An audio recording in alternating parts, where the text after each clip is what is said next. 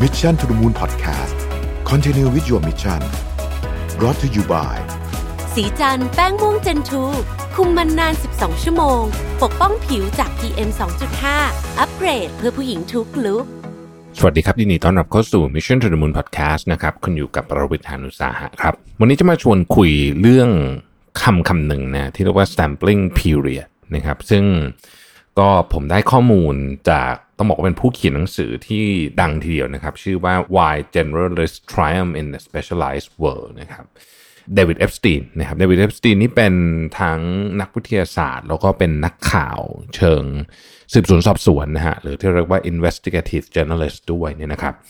ก็คือเดวิดเอปสตีนเนี่ยเขาเขาเป็นคนที่สนใจเรื่องของการพัฒนา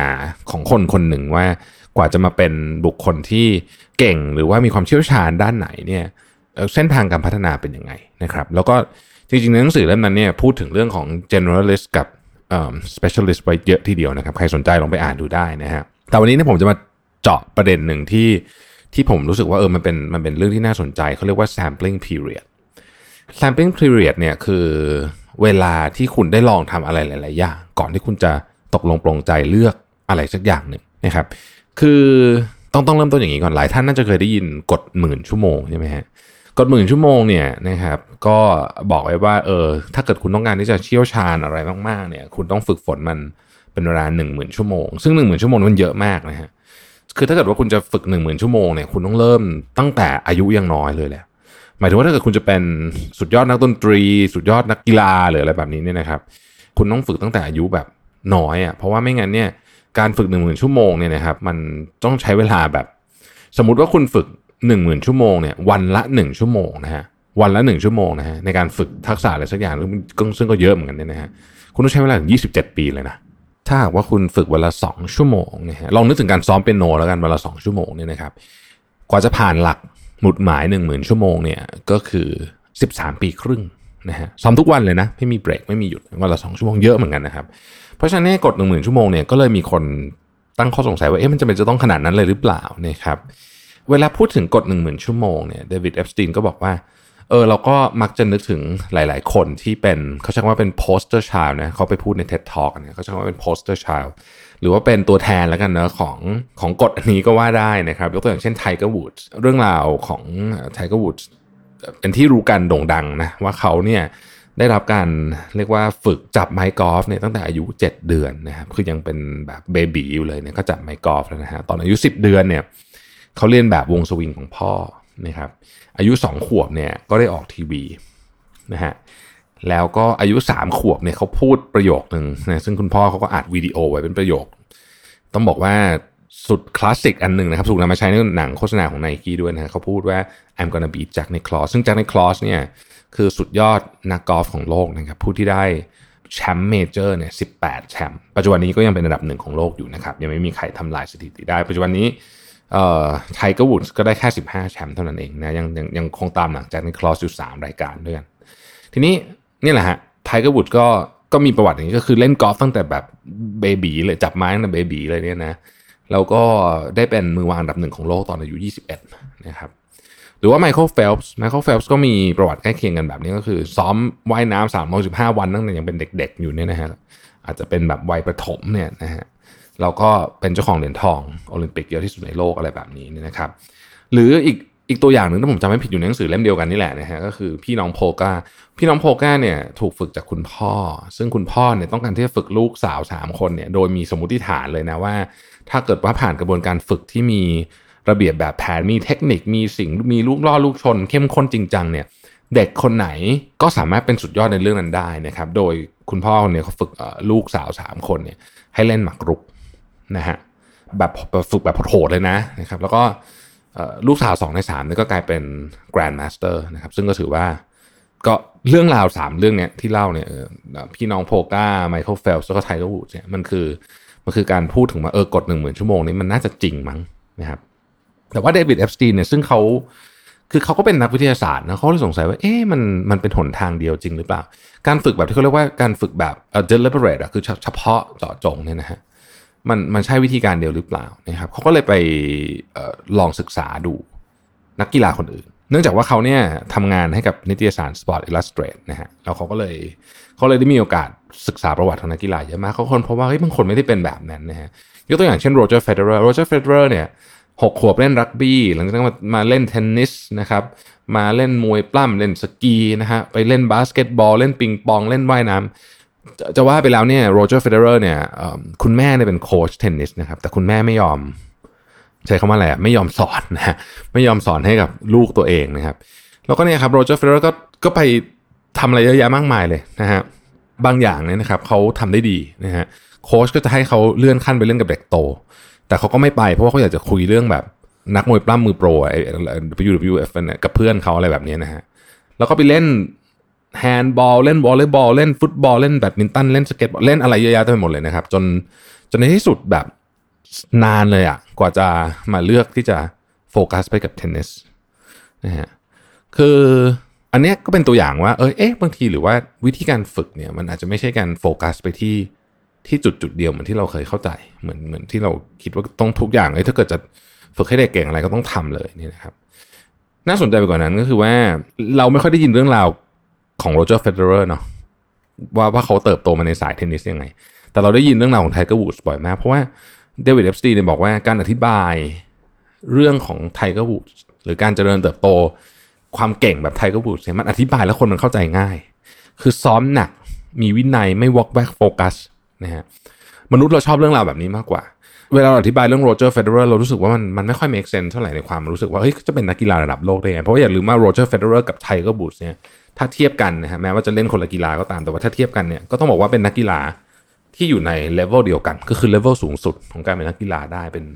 เป็นมือวางอันดับหนึ่งของโลกในในช่วง peak ๆเนี่ยนะฮะดังนั้นเนี่ยก็เลยมีข้อสงสัยว่าเอ๊ะสรุปแล้วเนี่ยมันจะมันจะเป็นยังไงกันแน่นะครับ ชีวิตคนเราควรจะมี sampling period หรือเปล่านะฮะมีงานวิจัยชิ้นหนึ่งที่ทำที่สกอตแลนด์กับที่อังกฤษ นะครับคือที่ระบบของสกอตแลนด์กับอังกฤษเนี่ยมันต่างกันนิดนึงที่เด็กในโรงเรียนของอังกฤษเนี่ยต้องเลือก major ตั้งแต่ตั้งแต่ช่วงเด็กอายุน้อยอะนะครับแต่ว่าที่สกอตแลนด์เนี่ยคุณสามารถแบบเข้ามหาลัยเลยไม่ต้องเลือกก็ได้จะเรียนอะไรนะครับคุณก็ลองเรียนนู่นเรียนนี่ไปเรื่อยๆเนี่ยพูดง่ายๆคือว่าที่สกอตแลนด์เนี่ยมีระบบของ sampling period เนี่ยที่นานกว่า งานวิจัยที่เขาไปตามเก็บข้อมูลเนี่ยนะครับก็ค้นพบว่าคนที่เลือกเมเจอร์ตั้งแต่อายุยังน้อยคือที่อังกฤษเนี่ยนะครับเมื่อเรียนจบมาแล้วปุ๊บเนี่ยรายได้จะสูงกว่า คนที่ที่ที่เป็นแบบมี sampling period นานคือที่สกอตแลนด์คือที่อังกฤษในรายได้จะสูงกว่า แต่ไอ้แกลตรงนี้ที่เรียกว่าเป็น income gap เนี่ยมันจะค่อยๆ ถูกไล่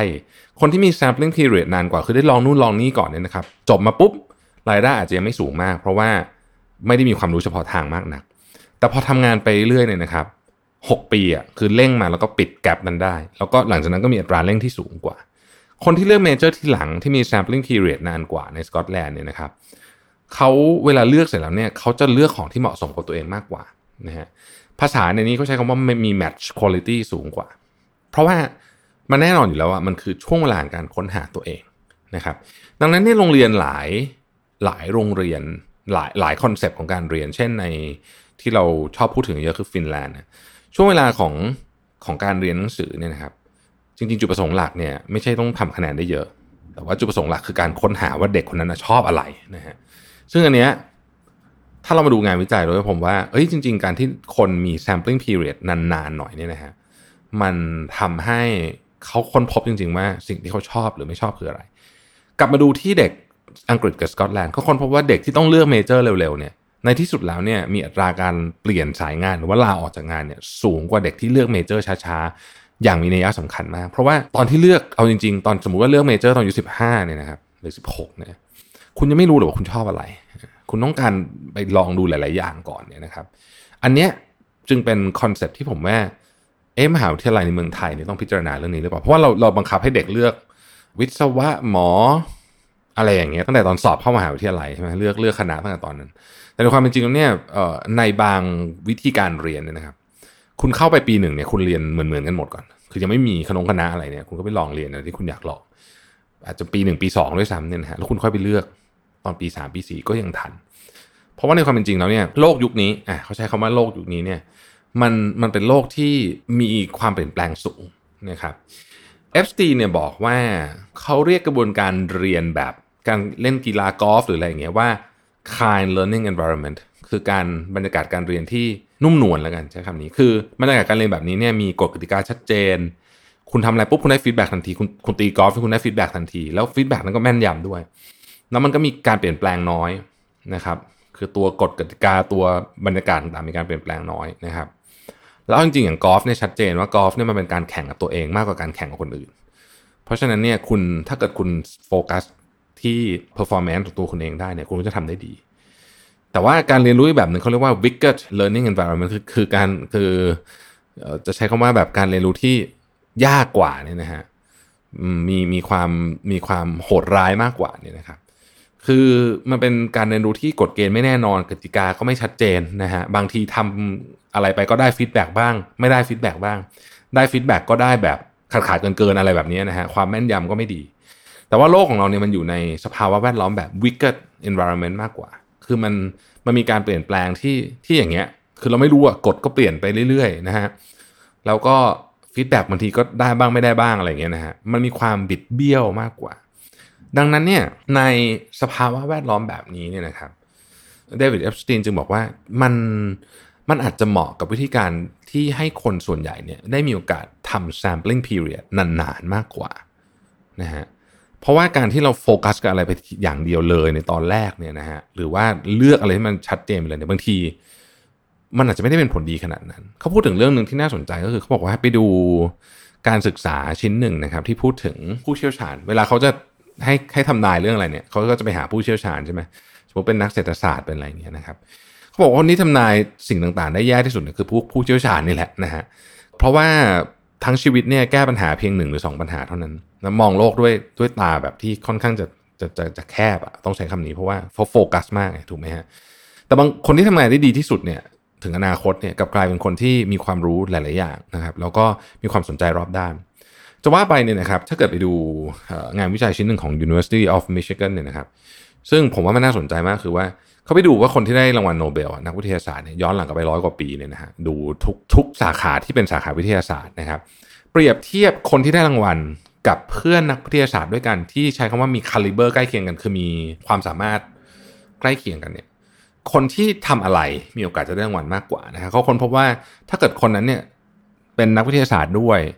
แล้วเล่นดนตรีด้วยนะฮะจะมีโอกาสได้รางวัลโนเบลมากกว่า 2 เท่า ถ้าคนนั้นเป็นนักวิทยาศาสตร์ด้วยแล้ว มี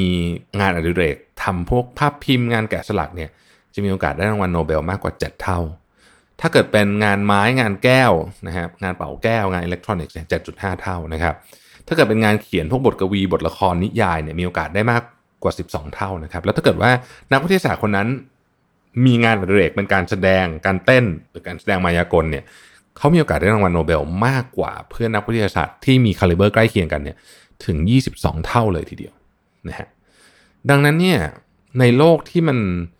เปลี่ยนแปลงแบบนี้นะฮะ บางที sampling period จึงเป็นเรื่องสำคัญมากนะครับเขาปิดท้ายด้วยเรื่องราวของ